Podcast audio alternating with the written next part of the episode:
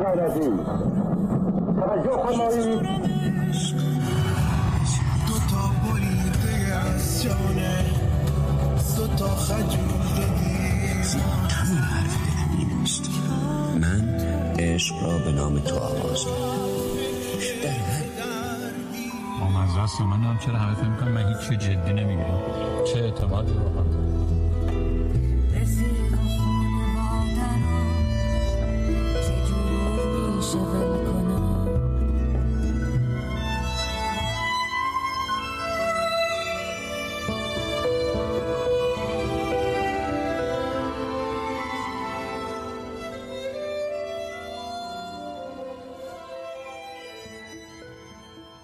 در خوابهای هر شبم قصه است و هر قصه تویی تصویری است از فرو ریختن و زیبایی. بیدار نمی‌شوم جان کندن را ادامه می دهم. موهایت ادامه روایت است. سر می خورد قصه و تا شانه هایت پایین می آید. جا ماندم و نمی‌دانم چگونه به چشمهایت برگردم. نگاهت را در خواب گم کردم و صدایت که پناهگاه من است. که شعر شعر شعر بخوانی. قشون شاعران دارند در صدایت راه می‌روند. و من هرچه میدوم نمی‌رسم.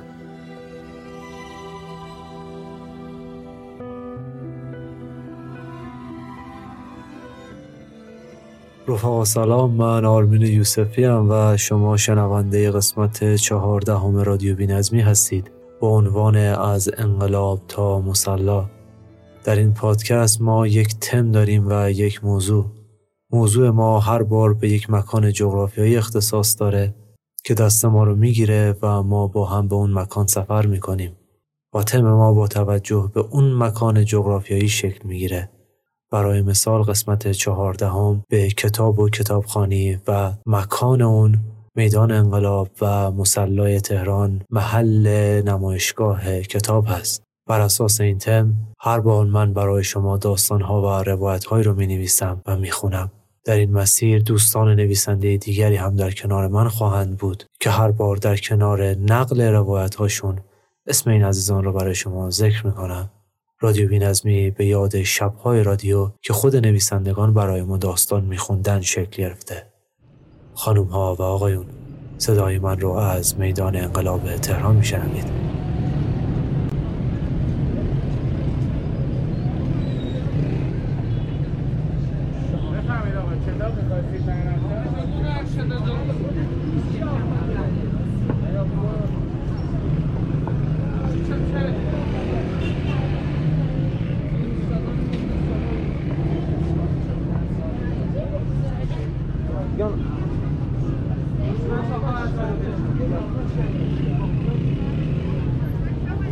از سال 140 اینجا مشغول به کتاب فروشی شدن. بعد خودشون تا سال اه، 89 در قید حیات بودن. از سال 82 شون متاسف فوت کردن. من خودم از سال 78 اینجا مشغول کتاب فروشی شدم. مدت 20 سال خودم شغل پدریمو دارم ادامه میدم. کتاب تاریخ فرایی داری؟ ندارم ولی چاپ قدیمش 6 میلیون الان قیمتشه. بله.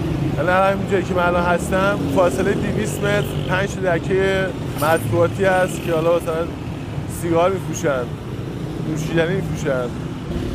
جانم. کتاب نیاورده هر روزی حراجی نه. هفته آینده میارم.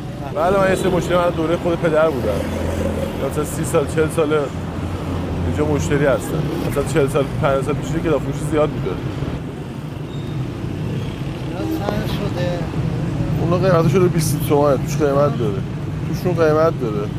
25 تومن مشتری های ما بیشتر همسن ساله خود من به بالاتر. مثلا از رنج سنی 30 35 سال تا 60 70 مریم کوله سنگینش را از روی دوشش گرفت و بر زمین گذاشت.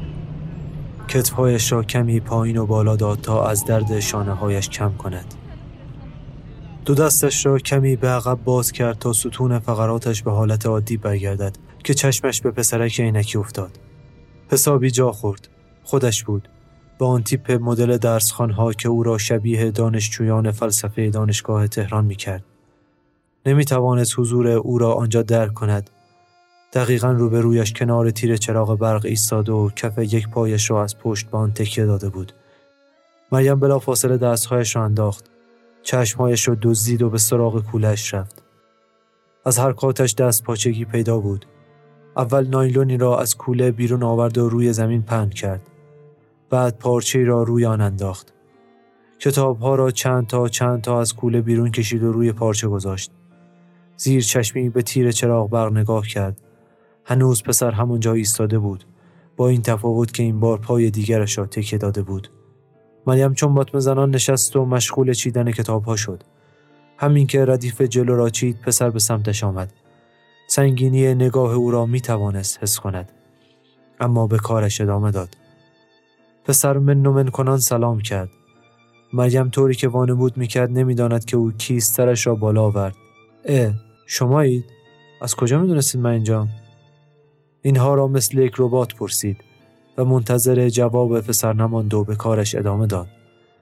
پسر که انگار از این سوال جا خورده باشد گفت نه من اومدم برم نمایشگاه.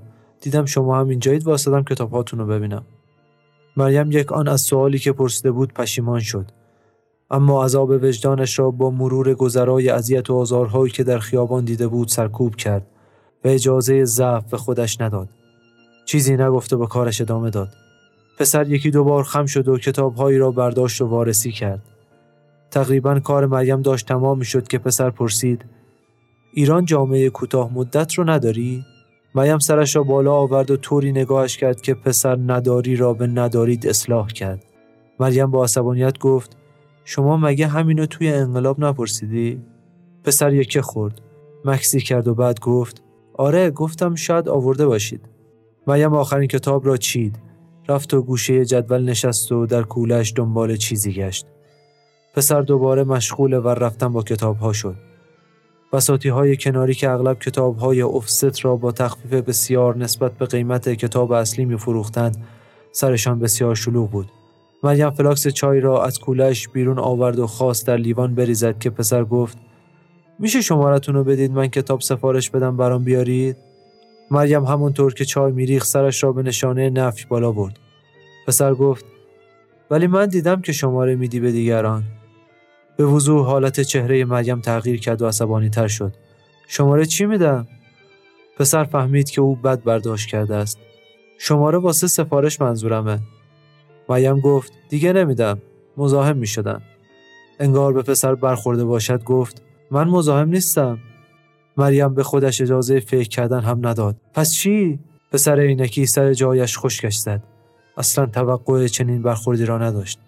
مریم ادامه داد هر روز میای انقلاب دم بسات من هیچی هم نمی‌خری الانم اومدی اینجا چجوری پیدام کردی کم کم صدایش بالا می‌رفت و توجه دیگران جلب می‌شد پسر که متوجه نگاه عجیب آبرین و مشتری ها شد خواست فضا را به نفع خودش تغییر دهد مریضی چی میگی من اومدم کتاب بخرم. مثل همه اینا. کلمه مریض که از دهان پسر درآمد مریم را به نهایت جنون رساند. به آنی هرسی که از تمام مزاحمین قبلی درونش مانده بود یک جا جمع شد. ابله داستویسکی را از جلوی پایش برداشت و تا جمله پسر تمام شد به سمتش پرتاب کرد. پسر به سرعت جا خالی داد.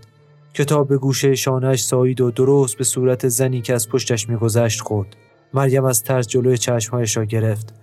زن که از آن سانتیمانتال ها بود همزمان که جیغ بلندی می‌زد پایش با آن پاشنه بلند پیچید و به زمین خورد. مریم تا آمد عذرخواهی کند دختر و مرد همراهش امانش ندادند و انواع و اقسام فوش ها را نثارش کردند. جمعیت عظیمی دست از رفت و آمد کشیدند و دور آنها جمع شدند. مریم که تازه داشت به خودش می آمد از روی بساط کتاب ها پرید. خواست زن را بلند کرد و دلجویی کند که مرد همراه او به عقب هلش داد و نگذاشت که بزن دست بزند. مریم که دست پاچه شده بود از پشت سر شنید که مردی می‌گوید خانم بیا جمع کن برو بابا از کار و زندگی انداختیمون. برگشت و دید که یک مرد گوشه پارچهش را بلند کرده و کتابها را روی هم انداخته است. گفت چی کار می‌کنی آقا؟ ول کن اونو. که یکی دو بساتی دیگر به حمایت از قبلی آمدند. راست میگه دیگه جمع کن برو راه رو بستی. کاسب نیستی جمع کن برو. نمیری زنگ بزنیم سعده مریم ترسید و شروع به جمع کردن وسایلش کرد زن که به کمک همراهش از زمین بلند شده بود همچنان که فوش می‌داد آرام آرام از آنجا دور شد خبری از پسر عینکی نبود انگار در بین جمعیت گم شده باشد مردم کم کم متفرق شدند به جز آنهایی که ته دلشان هنوز احساس می کردند که این داستان گنجایش بست و درگیری بیشتری دارد. مریم کتابها را شلخته و دوتا یکی در کوله چپاند. به سرعت از آن محل دور شد. به گوشه اتوبان که رسید شدیدا نفس نفس می‌زد. گوشه جدول نشست و در کولش به دنبال پاکت سیگارش گشت. پاکت زیر فشار کتابها تقریبا له شده بود. اما به سیگارها آسیب جدی نرسیده بود. یک نخ گوشه لبش گذاشت و روشن کرد. اولین کام را که گرفت سرش گیج رفت. یادش آمد که از دیشب چیزی نخورده است. چشمهایش را بست. صدای بوغ و زوزه ماشین ها در تاریکی سرش میپیچید. سیگارش را تا کام آخر کشید. بلند شد و اولین ماشینی را که جلوی پایش ایستاد سوار شد. کولش را محکم در بغل گرفته بود. سرش را به پشتی تکیه داد و چشمهایش را بست. چشمش داشت گرم می شد که لرزیدن گوشی بیدارش کرد. قفل را باز کرد و دید که شماره ای ناشناس است. نوشته بود سلام بهتری؟ جواب داد ببخشید شما همانطور منتظر به صفحه گوشی خیره ماند تا جواب آمد همون که دنبال ایران جامعه کوتاه مدت میگرده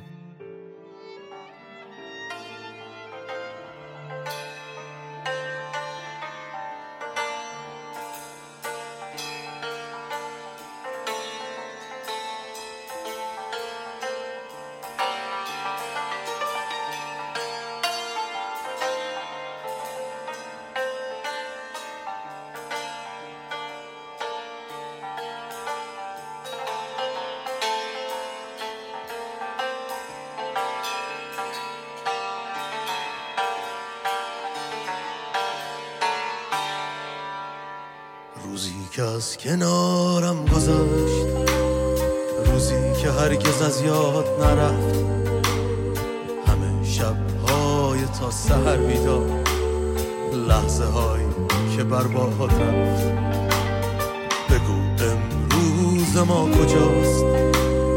کجاستن همه رویاها؟ بگو چگونه باید رفت؟ از اینجا تا فرداها.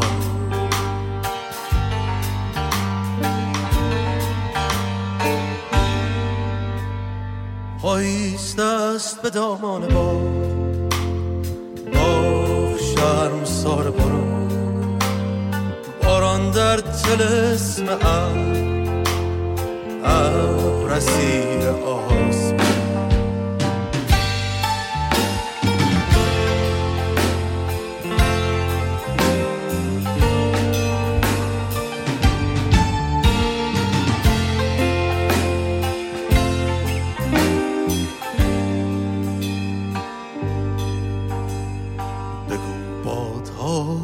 شما بهار را کجا می‌برند؟ بگو سایه های لرزان ما پس از ما کجا می‌روند؟ بگو آرزوهای من رویاها کجا می‌روند؟ بگو چگونه این همه را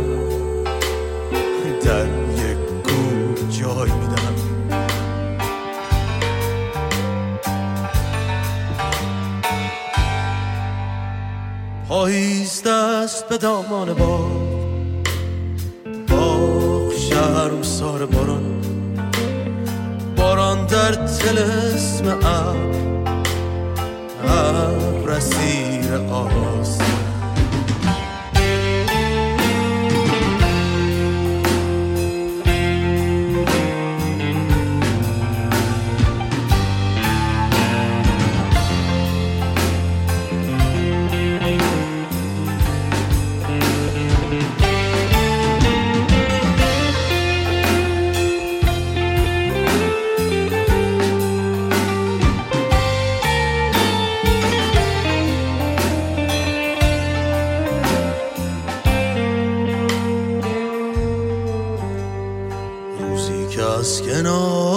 گذشت. روزی که هرگز از یاد نرفت. همه شبهای تا سهر بیدار لحظه هایی که برباد رفت. بگو امروز ما کجاست؟ کجاستان همه رویاها؟ بگو چگونه باید رفت؟ از اینجا تا فردا.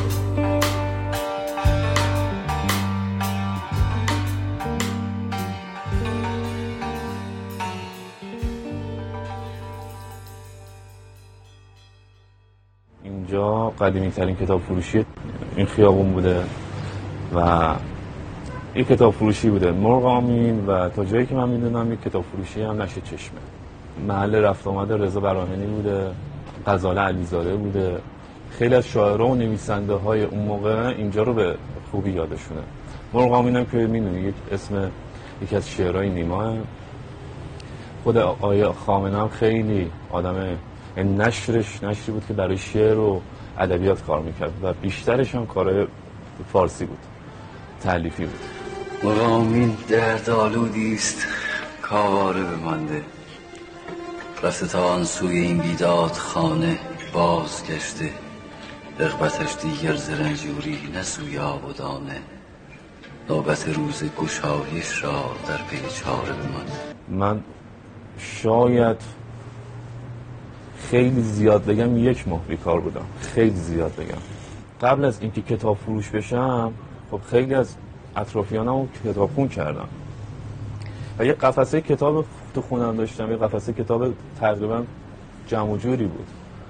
و من انقدر راجع به کتاب خوب حرف می زدم اون موقع و انقدر خوب توضیح می دادم این کتاب رو که قفسه کتابام هر شش ماه بار خالی می شد می گرفتم می بردم می بردن و دیگه هم پس نمی بود قبل از اونم کار زیاد کرده بودم. این تنها شغلی بود که من اومدم و توش موندم. روزنامه نگاری می کردم ویراستاری می کردم و کتاب فروشی می کردم می من تا ساعت 56 صبح مشغول پیاده یه مصاحبه بودم.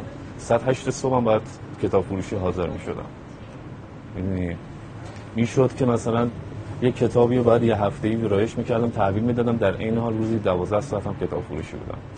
این کاری بود که تنها کاری بود که من وقتی می سر کار اصلا به ساعت نگاه نمی‌کردم. سال 74 برج دو همون سال ناشر اعلام می‌کنه که این کتاب فروشی کتاب فروشی 24 ساعته میشه. و دو شیفت کار می‌کنه 24 ساعته کار می‌کنه. سه ماه میگذره از اون فعالیت شبانه روزی این که حالا جالبه بدونی که یکی از کارمندای اینجا اردشیر رستمی بوده و محمد رضا هدایتی. این دو نفر اینجا کار می‌کردن شیفتی. ناشر می‌گفت ساعت سه شب بهش زنگ زده بود هدایتی که پاشو بیا کتاب فروشی آتیش زن دیگه بعد از اون ماجراها اون اتفاقی که میفته فعالیتش رو ادامه میده تا یه سال دیگه مجبور میشه جمع کنه تا سال اوایل دهه 80 من اومدم اینجا دیگه تقریبا شده بود لوازم تحریر فروشی و لوازم اداری و اینجور محصولات. دیگه دوباره من دایرش کردم کتاب فروشیش کردم و اسم داروی هم روش گذاشتم.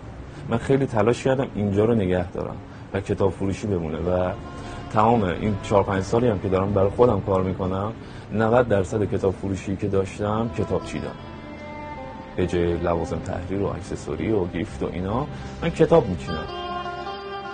دایی مجید عادت داشت موقع خوردن چای قند را با انگشت شست و انگشت کوچک از قندان بردارد.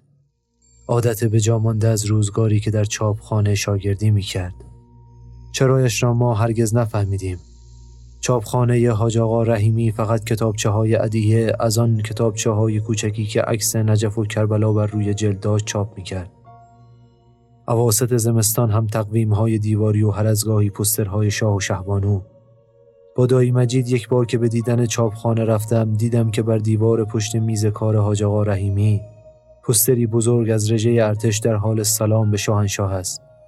دای مجید می گفت اولین بار که بعد از کلی چای ریختن و کاغذ جابجا کردن پای دستگاه ایستادم وقت چاپ همین پستر بود. سرنوشت دای مجید جوان دامغانی که به عشق هنرپیشگی به تهران آمد و کارگر چاپخانه شد روزی تغییر کرد که حاج آقا رحیمی به حج رفت و چاپخانه را به شریف سرکارگر چاپخانه سپرد. فردای روزی که حاجی آزم مکه شد آقا شریف دایی مجید و حسام دیگر کارگر چاپخانه را به چلو کبابی رفتاری برد و بعد نهاری پر و پیمان چند اسکناس به آنها داد و گفت بریدش کنید ولی ده شب چاپخانه باشید ده شب در چاپخانه مجید و حسام دیدند دو گاری کاغذهای زیادی به چاپخانه آوردند سه جوان هم در اتاق حاجی با آقا شریف جلسه داشتند. دایی مجید هیچگاه اینجای قصه را باز نمی کرد. اینکه چه در آن شب گذشت. تنها می گفت ظرف ده روز آنقدر پستر چاپ کردیم که حد و حساب نداشت. از مصدق و سمد برهنگی و لنین گرفته تا فردین و گوگوش و سعید راد.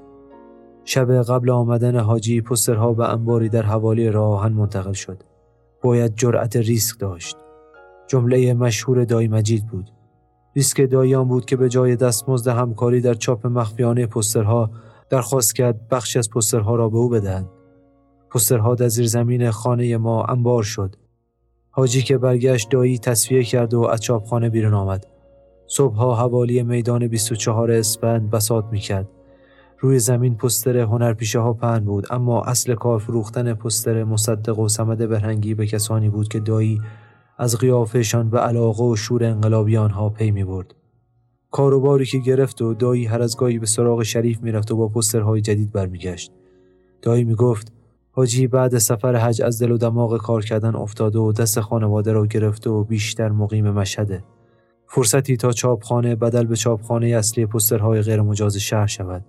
پستر نیمه برهنه از مرلی مونرو تا شاه شهید با های تاب خورده ماوی چینی و چگوارا که رونق بازار بود انقلاب که شد بسات دایی مرکز جمع شدن جوانان پرشور انقلابی بود تنوع پسترها همه ها را راضی می کرد تصویر رهبران مجاهد فدایی تودهی میلیون کنار پستر طالقانی و متحری و دستقیب اگرچه مرلین ها و گوش ها و نوشافرین ها به زیر زمین خانه برگشت ولی لابلای پسترها هنوز چندتایی فردین و جانوین و بوگارد بود. سال 59 وقتی یکی از مغازدارها به خانه ما پیغام آورد که کمیته دای مجید را برده است با مادرم تمام پسترهای زیرزمین را در حوز وسط خانه آتش زدیم. مادرم زار می‌زد و خاکسترها را در کیسه زباله میریخت.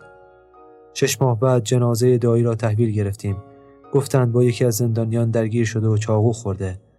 من پیش آقا شریف که چاپخانه را از حاجی خریده بود مشغول کار شدم.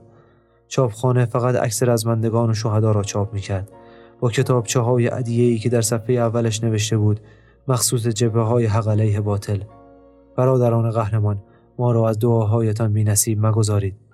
آقا شریف پشت میز حاجی می نشست و من هر بار که برایش چای می بردم به پستر نوجوان رزمنده خیره می شدم که جای پستر قبلی نشسته بود. پستری که اولین تجربه پای دستگاه ایستادن دایی بود و مثل خود او از یاد رفته بود. کسی چه می‌داند شاید میان کوه زباله های بیرون شهر هنوز پسترهایی باشد که جوانان آن سالها از دایی مجید خریده بودند و بعد چند سال آنها را از دیوارها کندند و دور انداختند. قسمت هشتم محاکات تهران رو شنیدید به قلم رضا حیرانی که در رادیو بینظمی هر بار یکی از قسمت‌های اون رو خواهید شنید.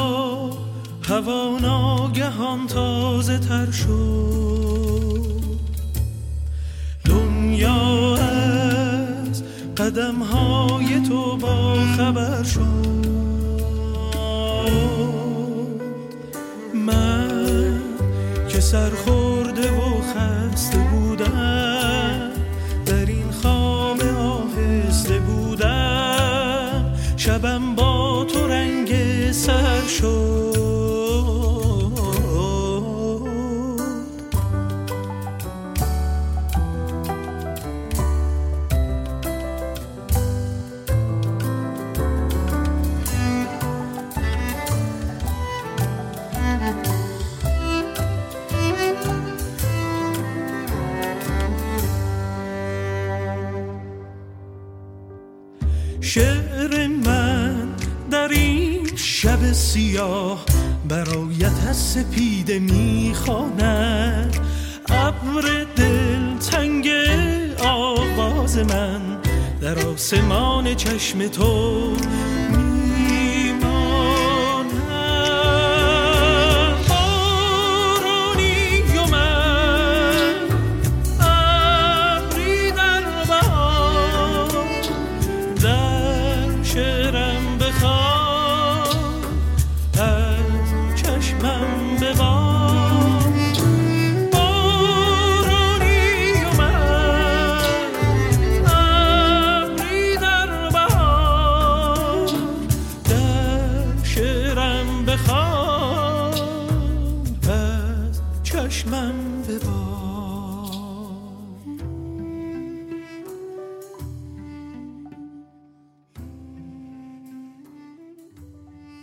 همونطوری که در قسمت های قبلی شنیدید در لولیوش من برای شما از پرسه هایم حرف می‌زنم.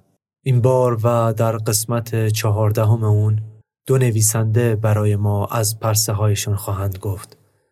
به ترتیب نیلوفر شکیب و عرفان کریمی.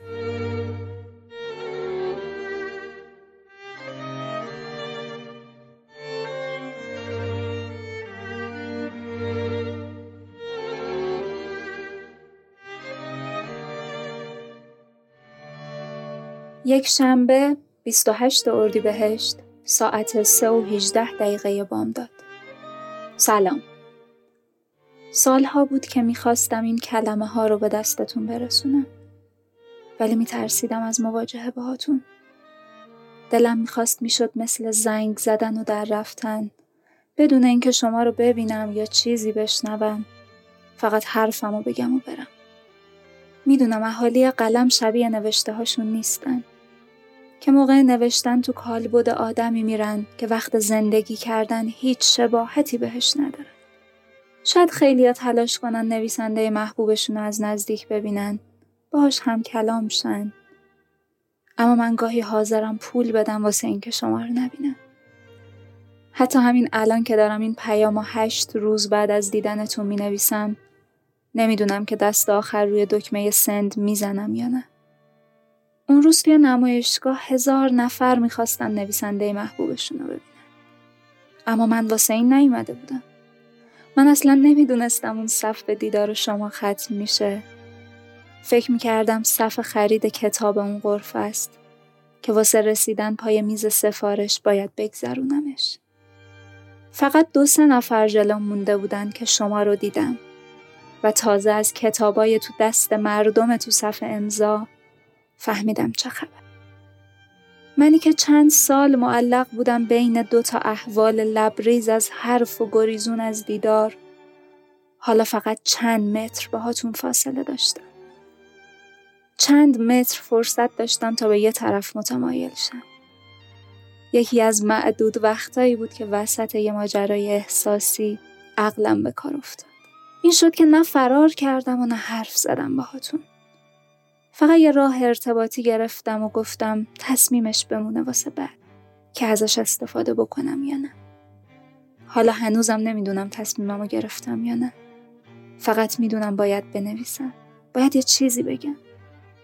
باید بگم که دیگه دارم سر میرم از کلمه.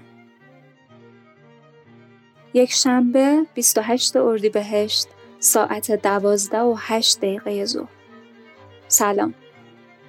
چهره شما مخصوصا چشم هاتون که پر از قصه بود خیلی خوب یادم مونده. در همون نگاه فهمیدم چیزی بیشتر از حرفایی طرفدار واسه گفتن دارید. واسه همین به طرز عجیبی منتظر پیامتون بودم. خوشحالم که شروع کردید به گفتن. هرچند می‌دونم هنوز هیچی نگفتید. مشتاقم امانتی که سالها به دوش کشیدین رو به هم ببخشید. متاسفانه یا خوشبختانه من برخلاف تصور شما به نوشته هم نزدیکم. خیلی نزدیک. یک شنبه 28 اردیبهشت ساعت ده و چهل و چهار دقیقه شب. نمی‌دونم از کجا باید شروع کنم.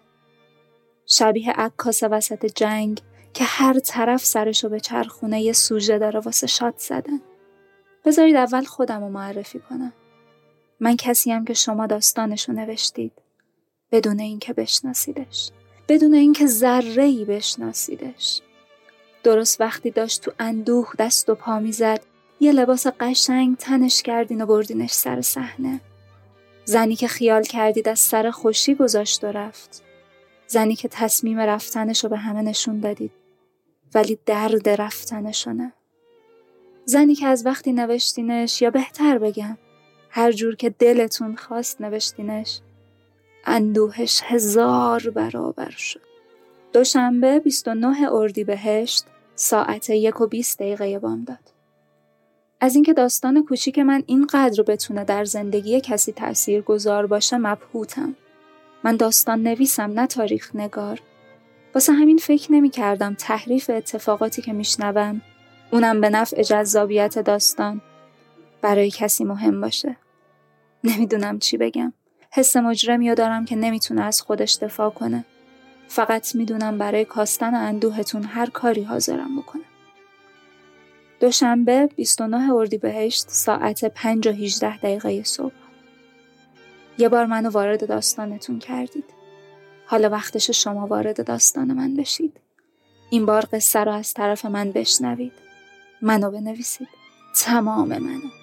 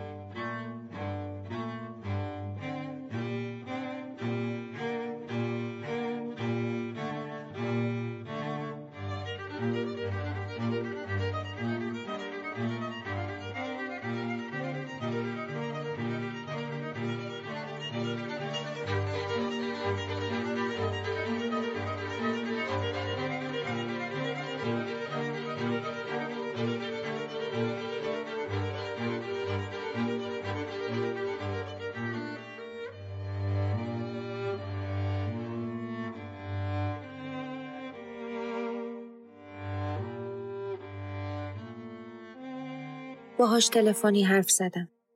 از آخرین باری که توی فرودگاه همدیگر رو بغل کردیم و رفت این بار دوم هست که با هم حرف می‌زنیم.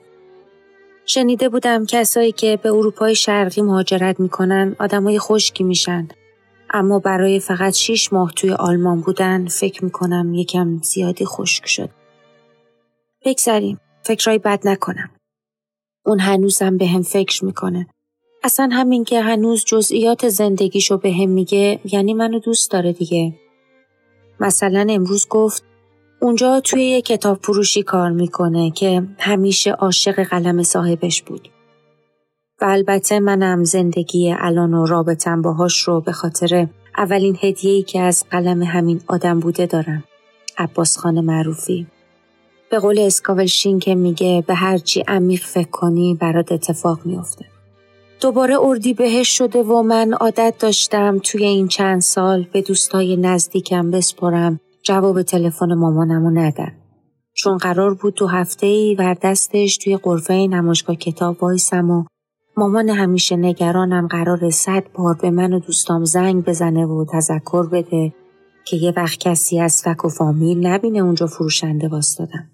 اصلا دلم برای استراب دیده نشدن کنار یه پسر تو قرفه توسط آشنا و فامیل تنگ شده. برای اینکه باید حواسم باشه از داروخونه ماسک بخرم تا شناسایی نشم. میگم که چه حالی میده یه قانونی بیاد که تا آخر عمر همه باید ماسک بزنیم. اینجوری دیگه من آدمای فضول و بد زندگیمو شاید کمتر بشناسم. تازه آوانتاژی که دارم اینه که توی فامیلای ما رسم کسی تو چشای کسی نگاه نمی‌کنه. اینجوری با وجود ماسک فکر کنم دیگه همه همو نشناسیم. وای که چقدر وقتی نرفته بودی بردی بهشتا و دو هفته نمایشگاه کتاب به هم خوش میگذشت.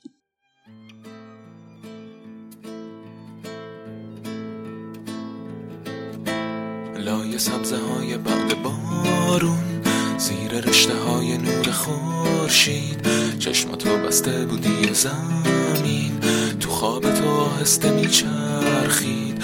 شاب برک و دور تو میگشتن پرستو واسه تو میخوندن. بادهای خوب عصر جمعه به موی تو دست میرسوندن به موی تو دست میرسوندن. عطر تو رو نفس کشیدم و اطراف تو زندگی اسون زخم سنگای رودخونه رو پات. لباسای خیست رو ایفون بود. از همه دنیا جدا بودی. بی خیال هرچی شد و میشه. برای من مثل هوا بودی. و همزمان بخار روشیشه. و همزمان بخار روشیشه.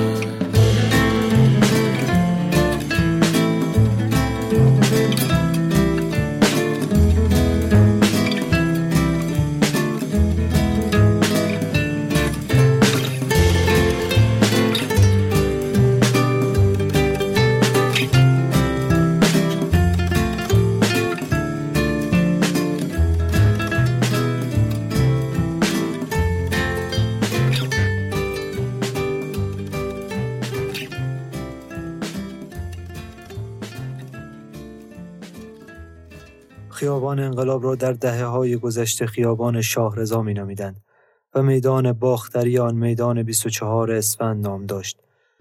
این خیابان در سال 1310 خورشیدی در زمان رضا شاه ساخته شد. پیش از آن در دوره احمد شاه قاجار ای که سپستر خیابان شاهرضا نام گرفت راهی خاکی بود که پیرامونش باغهایی دیده می‌شد.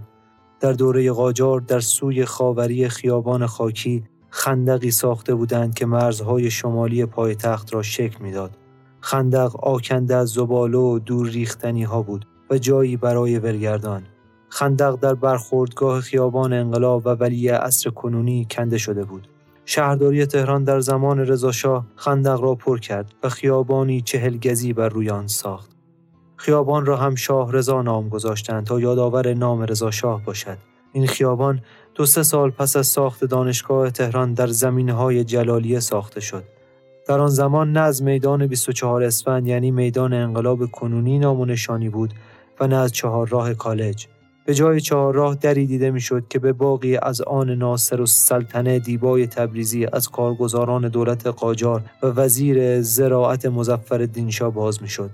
دولت پهلوی برای تشویق تهرانی ها و همراهی آنها در ساخت خیابان شاهرضا و محله نو قانونی را از تصویب مجلس گذراند که بر پایه آن کسانی که در این خیابان نوسا ساختمان چند اشکوبه‌ای می‌سازند مالیات از آنها گرفته نمی‌شد بدین گونه بسیار زود خیابانی شکل گرفت که باختر تهران را به خاور آن پیوند می‌داد و در سالهای دورتر از میدان 24 اسفند تا میدان فوزیه یعنی میدان امام حسین امتداد داشت. در زمان رضاشاه خیابان شاهرضا شمال تهران شناخته می‌شد.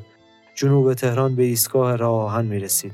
خاور آن کارخانه برق تهران بود و باختر آن به باغ شاه میدان حر کنونی راه داشت.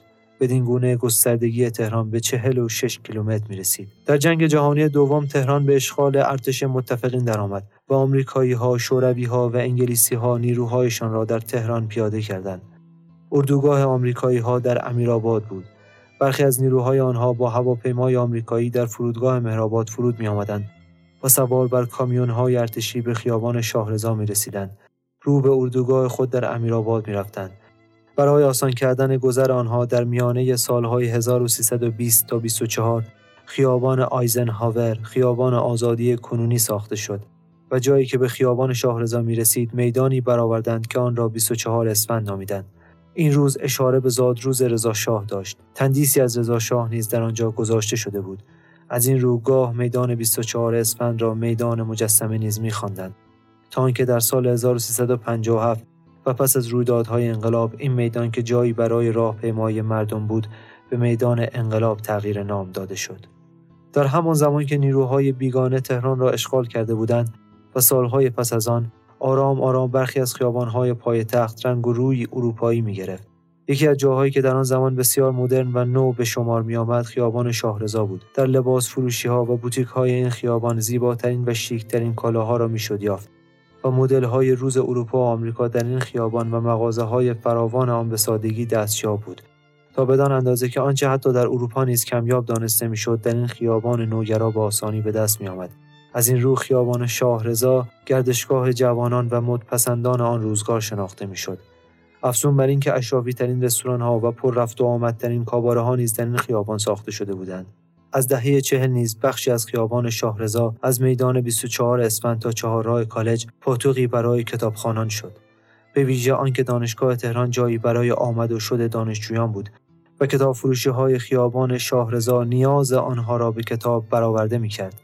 تا پیش از آن خیابان های ناصر خسرو و خیابان شاه یعنی خیابان جمهوری کنونی راسته کتاب فروشان تهران شناخته می شد. افسون بر کتاب فروشی ها این خیابان به داشتن سالن های فراوان سینما نیز آوازه داشت. در سال 1322 خورشیدی سینما دیانا سینما سپیده کنونی با معماری وارتان هاواناسیان معمار نوگرا و برجسته ایرانی آغاز به کار کرد. سینما رویال فردوسی کنونی با مالکیت باتمانقلیچ در سال 1344 و یک سال پس از آن سینما پلازا در خیابان شاهرضا میانه دو خیابان وسال و کاخ ساخته شد. سینما پلازا با نمایش فیلم خواهر محبوب من آغاز به کار کرد. در سال 1354 کانون پرورش فکری کودکان و نوجوانان سینما پلازا را اجاره کرد و با دوبله شماری از فیلم های بخش کودکان به نمایش آنها برای بچه های عضو کانون پرداخت. این سینما پیش از انقلاب به رادیو تلویزیون ملی ایران فروخته شد و اکنون جایی برای انتشارات سروش شده است. باز می توان به سینما پیام در این خیابان روبروی خیابان لالزار نو اشاره کرد که در سال 1341 گشایش یافت.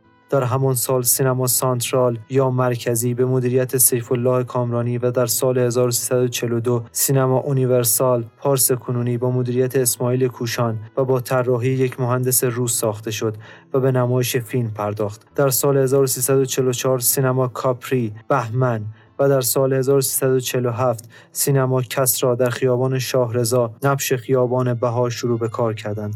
از سینما کسرا چندان استقبالی نشد و با آنکه فیلم های روشنفکری و هنری نمایش می‌داد بسیار زود به کار خود پایان داد بدین گونه خیابان شاهرضا پس از لالزار از مهمترین کانونهای نمایش فیلم و سالن‌های سینما شناخته می‌شد.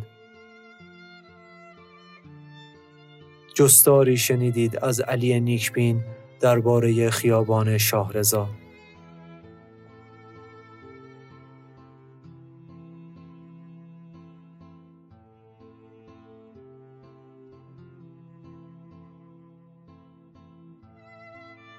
خانم ها و آقایون قسمت چهاردهم رادیو بینظمی با عنوان از انقلاب تا مسلا رو شنیدید.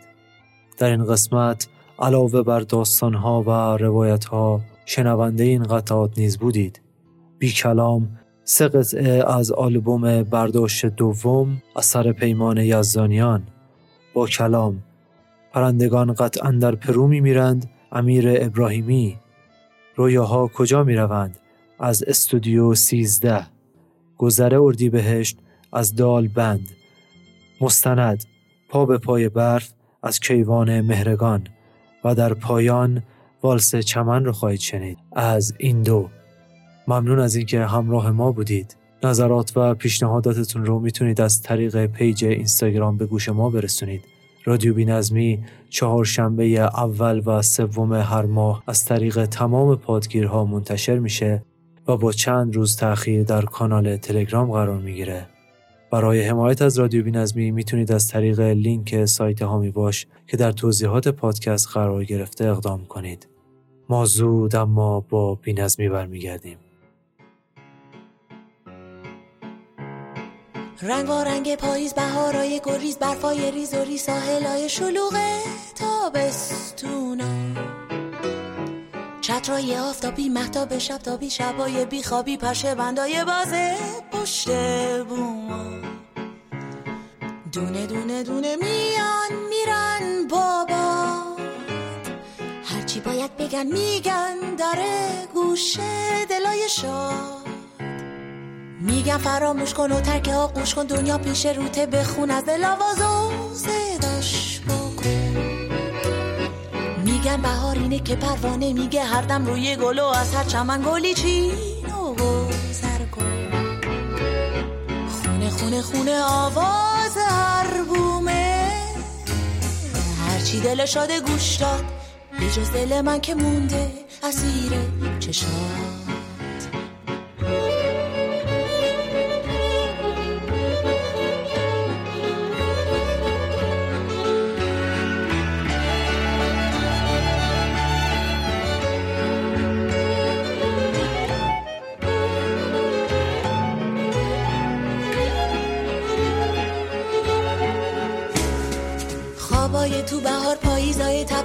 زمستونا گنجشگاه و چیک چیکای مستونا مسای خیابون خنده های پرسون آتیشای قلیون شرابای کنه تاکستونا. همه یه چیز گفتن خوندن ره رفتن. تو گوش هر دلی جز یک دلونم بوده دل من. موندم اسیر عشق تو بستم لبست جز حرف تو شاید برد پروانه ای خبر از گل به دگر از حال من به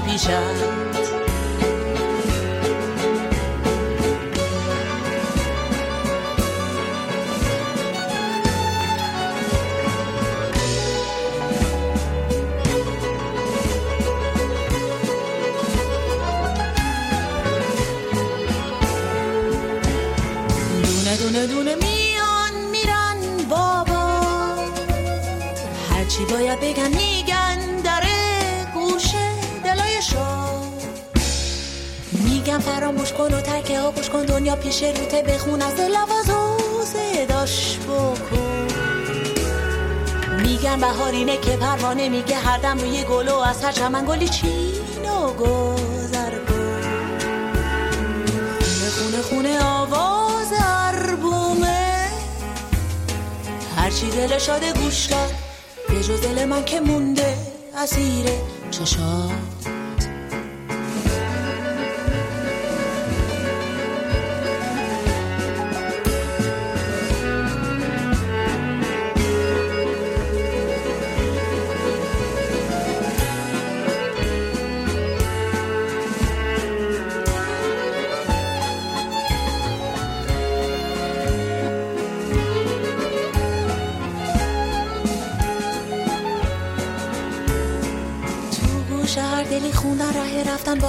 شادی حکایتی گفتن دونه دونه دونه میان میرن. بابا ترانش رو موند از گل چیدن و